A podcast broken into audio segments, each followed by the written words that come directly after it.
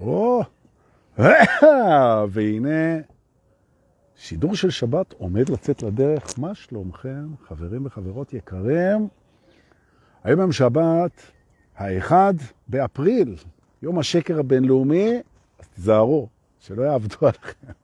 זוכרים את הנחמיה הזה שם, עם האצבע, שלא יעבדו עליכם? אז uh, באנו לפה היום לתת עוד אפיזודה. איזה יופי, השמש ברחה אל מאחורי הענן, אז התחלתי לראות שליאת אביטל, את הראשונה, המדווחת הראשונה. המדווחת הראשונה. שוב אני מזכיר לכל מיני אנשים שבאים אליי בטענות, שזה גם טוב, שאני קורא את מה שפייסבוק מדווח, ולאו דווקא את המצטרף הראשון, ויש בזה משהו מתסכל, שאתה מצטרף הראשון ומדווח מישהו אחר, נכון? אה, מה לעשות? אז החיים זה מה שקורה לך בזמן שאתה מתכנן תוכניות, או משהו, אבל זה לא קשור, דור קטע. נכון. אסנת קרן שואלת אם אני אמיתי. אז הכוונה שלי היא אמיתית. נכון. זה בטוח. נכון. הכוונה שלי פה היא אמיתית, גם שלך. לגבי השאר יש מחלוקות, אבל הן לא אמיתיות. אוקיי, בסדר. אריאל הטלמור הצטרפה אלינו והיא ריסקה לו, ובזמן, ויונית, שלום לכולכם, שבת שלום וברוכים הבאים לחודש אפריל, אנחנו בפסח, והשבוע יהיה גם ליל הסדר, אוקיי? ננסה להוציא את המיטב. רוצה היום אה, להזכיר לנו שאנחנו באפיזודה 150, אני חושב, ושמונה, אני חושב 158, לי קוראים דור פולס, ואנחנו במסע אל ממדי ההגשמה, והיום אפיזודה, אמרנו, 158 דורקה, מה קרה? טוב, עוד לפני השידור היום, אז פנתה אליי מישהי שאני מאוד אוהב ומכיר והכל, וסיפרה לי שמישהי שהיא מאוד אוהבת אה, בדיכאון, אז אחרי השידור אני אדבר איתה ואני אגיד לה פחות או יותר מה כדאי לעשות, אבל לפני זה בואו נתייחס לזה כרמז קוסמי, ובזמן שאתם מצטרפים, תכף אני אתחיל את השיעור, והיום הוא שיעור יפה, חלק דור שבחים לעצמו, ירדנה בן לולו, מה העניינים? בזמן לא ראיתי אותך, איזה כיף. טוב, לא זה שלא ראיתי אותך כיף, איזה כיף לראות אותך, באמת, ירדנה. אז בואו ניקח נשימה עמוקה ונחכה. כשכולם יצטרפו, אני רוצה לדבר קצת על דיכאון טיפה, רק בגלל שהיא הרימה לי את זה למודעות, ואחרי זה נשחרר את זה ונתחיל את השיעור. טוב, אז בואו אוויר. בכלל, כל פעם שיש לכם טריגר, שזה אגב הנושא של השיעור היום, טריגרים, שיש לכם טריגר שמפעיל אתכם לנשימה טובה, זה מצוין. אז הנה, אני רוצה להיות הטריגר הזה, בואו ננשום. זה גם טריגר, נכון? הנה הטריגר, טריגר לנשום, יאללה, לנשום. 50 נשימות טובות ביום, 50 לגימות טובות ביום, נכון? 50 מחשבות טובות ביום, זה עושה פלאים, נכון? אבל דווקא אנחנו עושים הרבה יותר. טוב מאוד. זו מחשבה טובה, בואו ננשום. תגיד, אוקיי, מה זה דיכאון? מה זה? מה זה? הנה דלית רז פה. שלום לך. מה זה דיכאון? מה זה, מה, מה זה דיכאון? עכשיו, בכלל ששואלים אתכם מה זה, מה זה מלחמה, מה זה תורה, מה זה, מה זה אנשים, מה זה? אז ברור לגמרי שהתשובה שלנו זה איך שבחרנו לראות את זה. נכון. ולכן תשאלו אותי מה זה דיכאון, התשובה שלי זה איך אני בוחר לראות את הדיכאון. נכון? זה דבר חשוב מאוד פה לשים את זה, כי כל אחד רואה את זה איך שהוא בוחר לראות את זה. לפעמים אנחנו בוחרים במודע ולפעמים לא, אבל אנחנו תמיד בוחרים לראות את זה. אוקיי. אז בעצם עניתי על השאלה. דיכאון בעצם זו בחירה. אתה אומר, לא יכול להיות שאני בוחר להיות בדיכאון. למה? כי זה נור, מרגיש נורא. ולא יכול להיות שאני בוחר במשהו שעושה לי כל כך נורא. לא נכון. לא נכון. כי דיכאון זה לא דבר נורא, זה רק מרגיש נורא. נכון? גם לידה, אגב, זה דבר שמרגיש נורא. גם לאימא וגם לזה שעובר בתעלת הלידה, שאגב, אני מספר מניסיון. כן?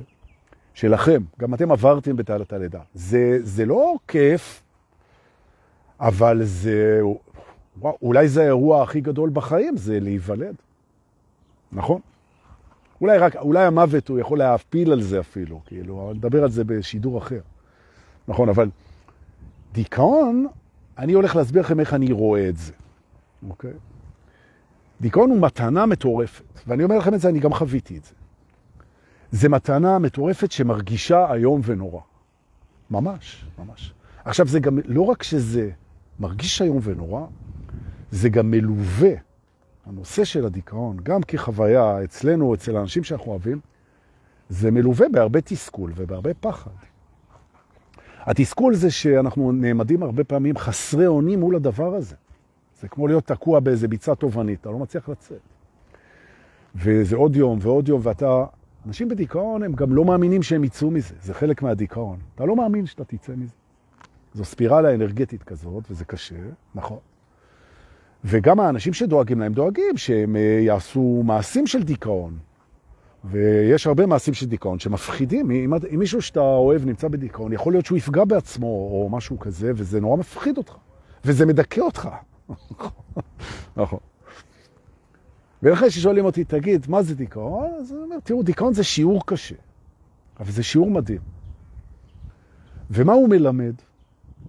ופה הפואנטה, וזה לא יהיה על זה השיעור, אני אגב עשיתי סרטים על דיכאון, אתם יכולים לחפש, אבל אני רק רוצה להזכיר שאם יש לכם חברים או בני משפחה, או אתם בעצמכם בדיכאון או בדיסטימיה, שזה דיכאון קל, אז מעבר לכל מה שאתם עושים בשביל להתמודד עם זה, וזה לא משנה כרגע, זה לא משנה אם אתם הולכים לדרך כזאת, דרך כזאת, אתם הולכים לטיפול כזה, לטיפול אחר, זה לא משנה כרגע.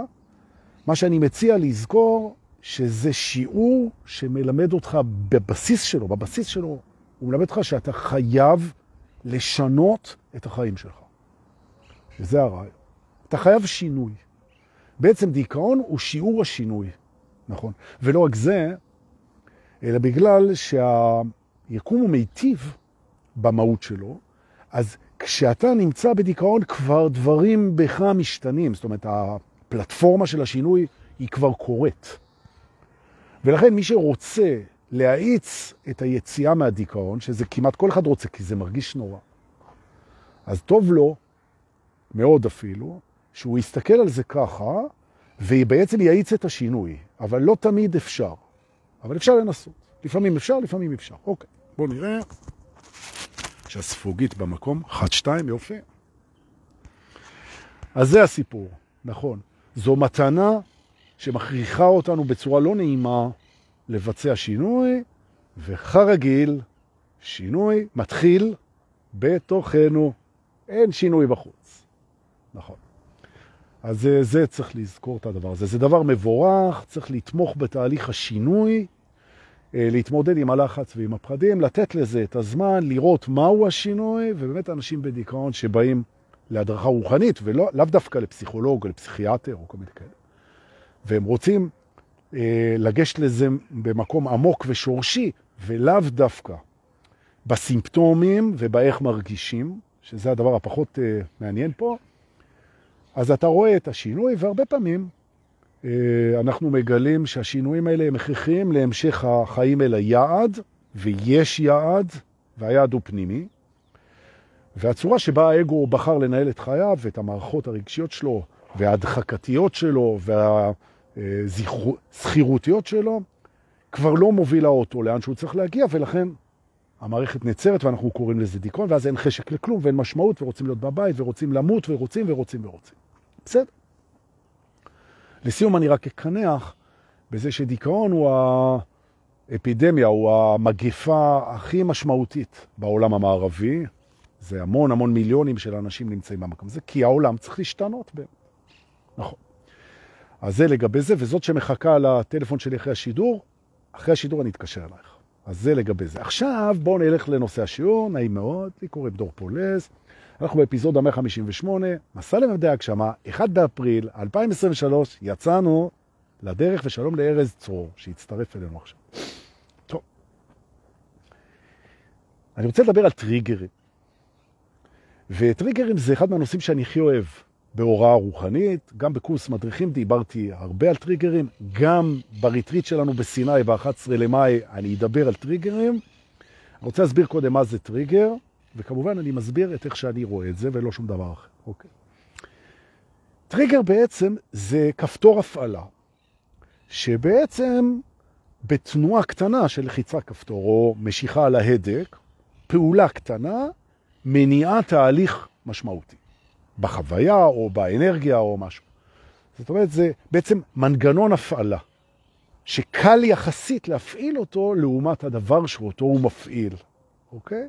נכון. אז זה, זה הרעיון בעצם בטריגר, ואנחנו מדברים היום על הזיכרון שלנו, ואני מזכיר אגב, שכל מה שאנחנו יודעים, כל הדעת, מי אנחנו, מה אנחנו, מה אנחנו רוצים, כל הזה, זה הכל קשור לזיכרון. זאת אומרת, נושא השיעור היום זה טריגרים בתוך הזיכרון, אוקיי? ואני אפתח בתובנה ראשונה, אוקיי? הזיכרון שלכם, הוא יושב בתוך הזיכרון, גם שלי. מדוע? גם הדעת שוכנת בתוך הזיכרון. מדוע? כי אני זוכר שיש לי זיכרון. נכון. ואני גם זוכר שאני יודע, ואני גם יודע שאני זוכר. אבל איך אני יודע שאני זוכר? כי אני זוכר שאני זוכר. או בעצם, דעת וזיכרון הולכים ביחד. אם מחקו לך את הזיכרון, חלקים גדולים מהדעת, מעץ הדעת אם תרצו, נמחקים מבחינת הנגישות שלך, הזיכרון, הזיכרון. יופי.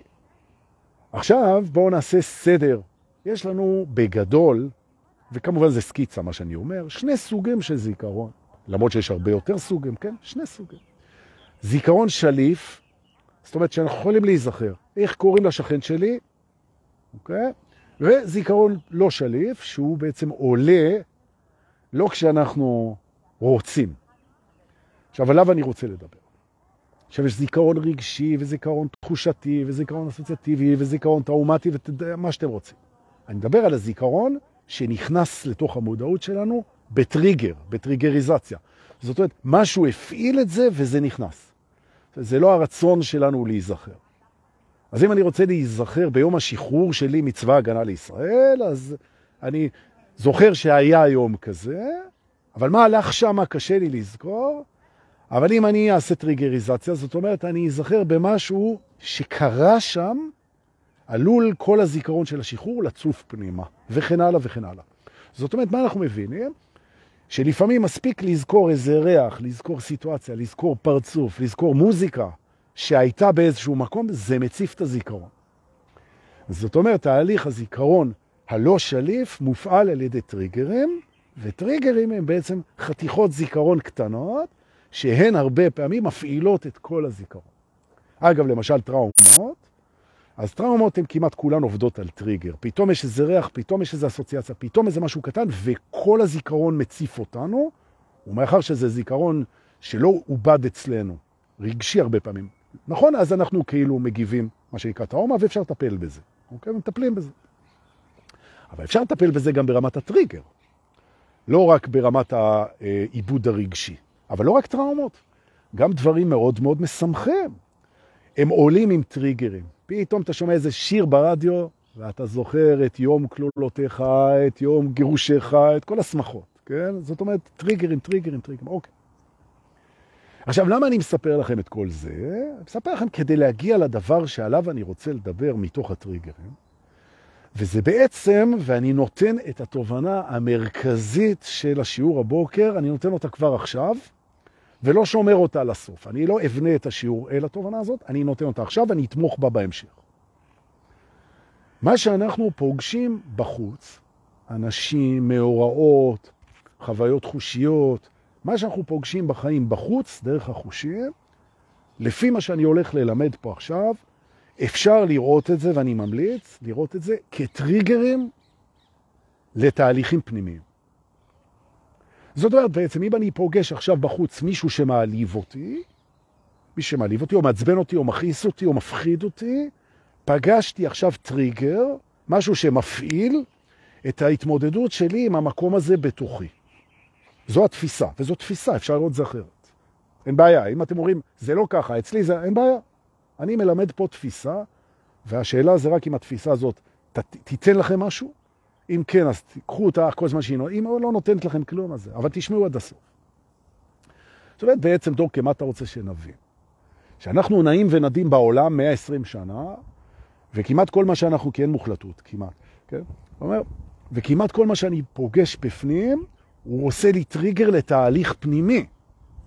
זאת אומרת, למשל, אם אני פוגש את הבן שלי והוא בדיכאון, שזה דבר שהוא לא רצוי לי, אז אני אומר, אני בעצם פגשתי טריגר לאיך אני עובד עם הדיכאון הפנימי שלי.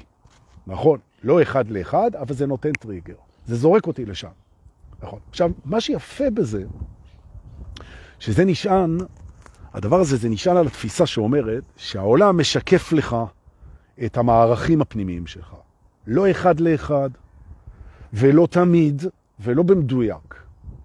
אבל יש קשר בין מה שאתה פוגש בחוץ לבין התהליכים שאתה עובר. ומאחר שהמימד מיטיב איתך, אז הוא דואג שאתה תפגוש דברים שיעשו לך כיף, והוא דואג שאתה תפגוש דברים שיעשו לך התפתחות.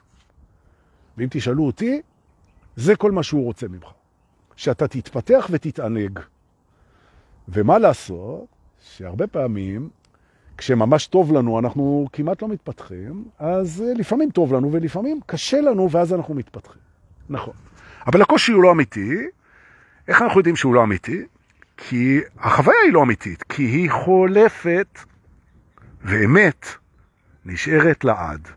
ולכן זה, גם העונג אגב הוא לא אמיתי, בתוך העולם הדואלי. העונג גם יחלוף, יחלוף. ולכן אנחנו לא נאחזים בעונג כי הוא יחלוף, והוא יחלוף ויתחלף בשיעור התפתחות שכנראה יהיה פחות מענג, או שלא. נכון. יופי. עכשיו שאני פוגש משהו שהוא קשה לי, כואב לי, מפחיד לי, מתסכל לי, מרחיק לי, מאתגר אותי, אז אני נדרש בעצם להתמודד איתו גם בחוץ וגם בפנים. וההתמודדות הפנימית היא תוצר של הטריגר של מה שקורה בחוץ. עכשיו, מה שיפה פה זה שככל שאני מסדר את המערכת הפנימית שלי בצורה יותר הרמונית, תכף אני אסביר איך עושים את זה, ויש לנו חצי יום בסיני שאני מדבר על ההרמוניה הפנימית. ממש, איך עושים הרמוניה פנימית. מה שקורה אצל אנשים בהרמוניה פנימית, זה שהפגישות שלהם עם העולם בחוץ הן הרבה יותר רכות ונעימות ומענגות, לעומת המפגשים הקשוחים, המתסכלים, הכואבים והמפחידים, אולי אמרתי פעמיים מפחידים, אבל עדיין זה לא מוחלט ועדיין, לא משנה איזה הרמוניה פנימית תעשה, עדיין אתה תפגוש קשיים. כי אתה מתפתח, מה לעשות? אבל גם המפגש עם הקושי יותר רך.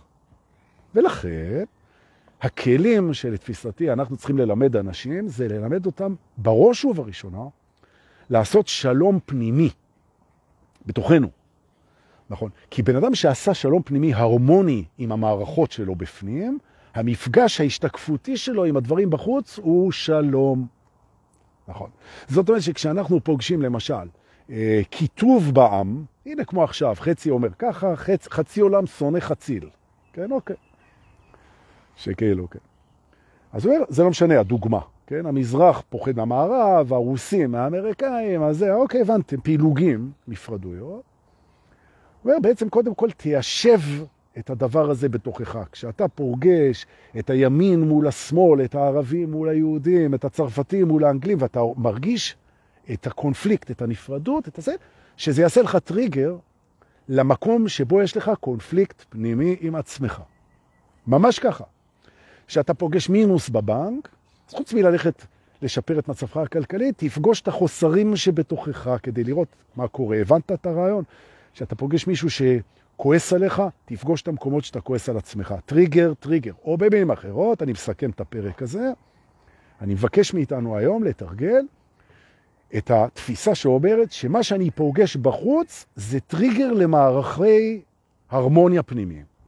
שמנו בצד, נשמנו. תנשמו. אה. אז דורקי, אז מה אתה אומר? שאני עכשיו יושב יום שבת וצופה בך או צופה בך, ואתה רוצה להגיד לי שזה טריגר למשהו בתוכי? כן. נכון. זה, למה? אז אתם תבחרו. אבל אני מייעץ לעצמי לראות את זה, שאם אני רואה מורה רוחני מקיז את דמו וסוחט אותי רגשית, ומלמד ביום שבת, הכל, אז זה בעצם משקף לי את המקום שבי שמלמד את עצמי, המורה הפנימי שלי. ולכבוד הוא לי, גבירותיי ורבותיי, להיות השיקוף של המורה הפנימי שלכם, שהוא זה שמלמד אתכם, לא אני, אני רק משקף אותו. נכון? נכון. עכשיו, זו תפיסה, לגמרי אפשר לראות את זה אחרת, לא להיבהל, לא להיבהל, זה רק תפיסה. נכון.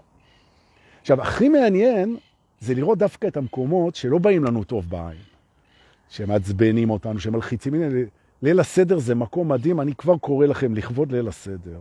במקום לדבר על היצירה, יציאה מהמיצרים, ושהמיצרים זה מקום פנימי, וידע כל אחד שהוא זה שיוצא ממצרים, שזה הכל סבבה. אז את זה אני משאיר למורים אחרים שיודעים את זה יותר טוב ממני, ויש הרבה. אני רוצה לדבר דווקא על ליל הסדר כמקום שמשקף לנו תהליכים פנימיים. ואם תשבו בליל הסדר, מסובים, כן? ותראו מה בא לכם לא טוב בעין, תגלו תהליכים שלכם שיכול להיות שהגיע הזמן להבשיל אותם ולטפל בהם ולהיכנס אליהם ולהדריך אותם, ואיזה יופי, וליל הסדר הופך בעצם לתרפיה. בעצמנו, נורא כיף. נכון, זה בעצם הדרך שלי להתמודד עם השיעמום הנוראי הזה. וה... אוקיי. והביקורת לא הייתה סמויה, אבל זה חוויה אישית. נכון. זאת אומרת, דוקא, מה אתה אומר לנו? שאתה עשית טרנספורמציה של ליל הסדר, ריפריימינג. ליל הסדר זה הזדמנות טובה לטיפול עצמי. וככה הוא עובר בנעימים, פחות או יותר. נכון. אז איך עושים את זה? אוקיי. אז קודם כל, קודם כל, וזה קשור גם לדיכאון שדיברתי מקודם, אתה מניח שכל דבר שאתה פוגש, אם הוא לא מענג אותך, הוא מלמד אותך. איך הוא מלמד אותך? הוא נותן לך טריגר על משהו שצריך הרמוניה בפנים. הגענו עכשיו לשאלה, איך משיגים הרמוניה פנימית? קחו אוויר, אני מסביר. אה, הרמוניה פנימית מושגת בשלבים. קודם כל אנחנו מזהים את הדבר. זאת אומרת, אם למשל פגשתי איזה מישהו שמלחיץ אותי, אז אני הולך למקומות שאני מלחיץ את עצמי. אגב, אם לא הייתי מלחיץ את עצמי, הוא לא יכול להלחיץ אותי. הוא משקף לי את האני המלחיץ שלי. למה? כי ככה בחרתי לראות את זה. אוקיי, כי זה משרת אותי. עכשיו נשאלת השאלה, מדוע שאני אלחיץ את עצמי? ואני יודע שחלק מכם מדי פעם מלחיצים את עצמם. עכשיו, אתה בא לאגו, אתה אומר תגיד לי, למה אתה מלחיץ את עצמך? אז יש לו תשובות מצחיקות. אם אני לא אלחיץ את עצמי, אני לא אגיע. אבל המטרה היא להגיע למקום שלא תלחיץ את עצמך. אז הוא אומר, כן, אבל אם אני לא אלחיץ את עצמי, אז אני לא אגיע למשל ליעדים הכלכליים שלי. אני אומר, אבל הסיבה שאתה רוצה להגיע ליעדים הכלכליים שלך זה שאתה לא תהיה בלחץ. אז מה, אתה מלחיץ את עצמך כדי להגיע למקום שלא תהיה בו בלחץ? אתה מבין את מה שאני אומר? ואחרי שאני פוגש משהו מלחיץ, אני הולך לרעיון פנימי לשאול למה אני מלחיץ את עצמי, מוצא את התשובה, התשובה היא בדרך כלל תשובה מוזרה, בלשון המעטה. ולכן בעצם דבר ראשון זה להתבונן בדבר שמשתקף, לראות את מה הוא משקף, לנשום, לשאול האם זה ככה, למה זה ככה, ועכשיו אנחנו שואפים להרמוניה פנימית. איך? קודם כל, אני מסכים להרגיש אותו. זאת אומרת, אם אני מלחיץ את עצמי, אני קודם כל מסכים רגע להיות בלחץ. מסכים רגע להיות בלחץ, מסלק את ההתנגדות, כי התנגדות היא מנעול. עכשיו אני חווה את הלחץ העצמי שלי, אוקיי? מזהה את הדמות המלחיצה בתוכי, שבדרך כלל היא שיקוף של מישהו מהילדות שמלחיץ אותנו, מגלה מי זו הדמות הזאת, כן? זה לא חייב להיות דמות ספציפית, אבל הרבה פעמים זו, כן, זה איזה מורה, זה אימא, זה איזה מישהו כזה.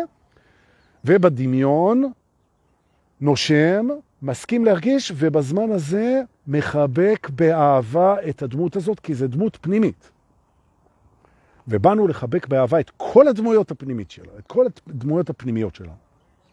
נכון, שזה הרמוניה פנימית. אהבה היא קבלה ברגע, מקבל אותו ללא התנגדות, ורוצה בטובתו.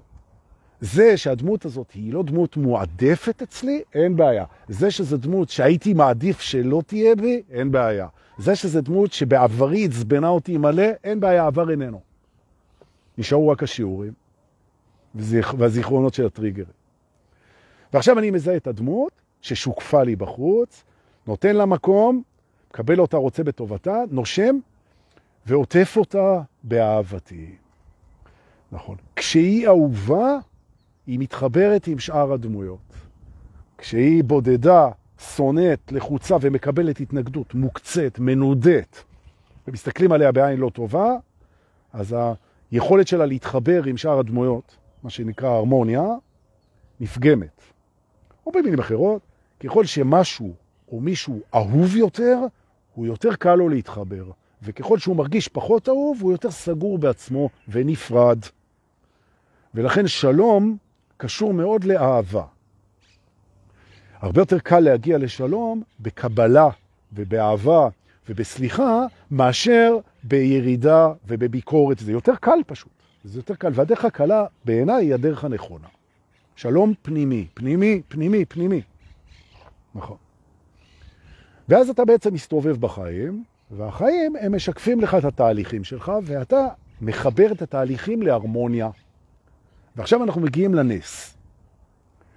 מה שיפה זה שברגע שהדמויות האלה, שיש כאלה שקוראים לזה עבודות צל, כן, עבודת צל, הדברים שאנחנו לא אוהבים בעצמנו, ברגע שהם זוכים לאהבה ומתחברים הרמוני עם הדמויות האחרות, קורה שינוי בתדר שבורא את חיינו. אני רוצה להגיד את זה עוד פעם. החיים שלנו, התסריט, מה שאנחנו פוגשים, מה שבורא אותו זה התדר שלנו. ומה שהתדר, מה שבורא את התדר בעצם, זה ההרמוניה הפנימית שלנו עם כל מיני דברים. ובראש ובראשונה, עם כל מה שיש בתוכנו. נכון. בשלב היותר מתקדם של העבודה הפנימית, אנחנו מגלים שמערכות היחסים שלנו עם עצמנו הן מערכות היחסים שלנו עם אלוהים. אנחנו מגלים את זה. אבל אני לא מגיע לזה עכשיו, כי הוא נמצא בהכל. זאת אומרת, בכך שאני מייצר שלום פנימי, ייצרתי שלום גם עם האלוהות שבתוכי, שאגב, היא נמצאת בהכל, אז בעצם ייצרתי שלום עם הכל. וזה השלב הכי חשוב בהתעוררות, זה להגיע להרמוניה פנימית, כדי שהמפגש עם החוץ יהיה הרמוני. ועל זה אני מדבר, על הדבר הזה. עכשיו, לפעמים קורה התהליך ההפוך. רמת ההתנגדות שלי עם מה שאני פוגש בחוץ היא כל כך גדולה שאני לא שם לב בכלל. שכל, ואתם מכירים את האנשים האלה שהם בהתנגדות והם בלחץ והם פחד, זה הכל ביטוי של דברים שבעצם לא הרמוניים בתוכם. מקומות שלא קיבלו קבלה ואהבה ונינוחות ושמחה והכלה וזמן בתוכם, בגלל דפוסים. והאנשים האלה, כל זמן שהם לא יגיעו לתוך ההרמוניה הפנימית שלהם ברמה סבירה, החיים שלהם זה יהיה סיוט, כי הם כל הזמן יפגשו, כל הזמן יפגשו את הדברים שמשקפים את הדברים הלא הרמוניים בתוכם, והם כל הזמן במלחמות, והם כל הזמן בכאבים, ונכון, ממש, ובריבים, ובנטישות, ובעצבים, נכון.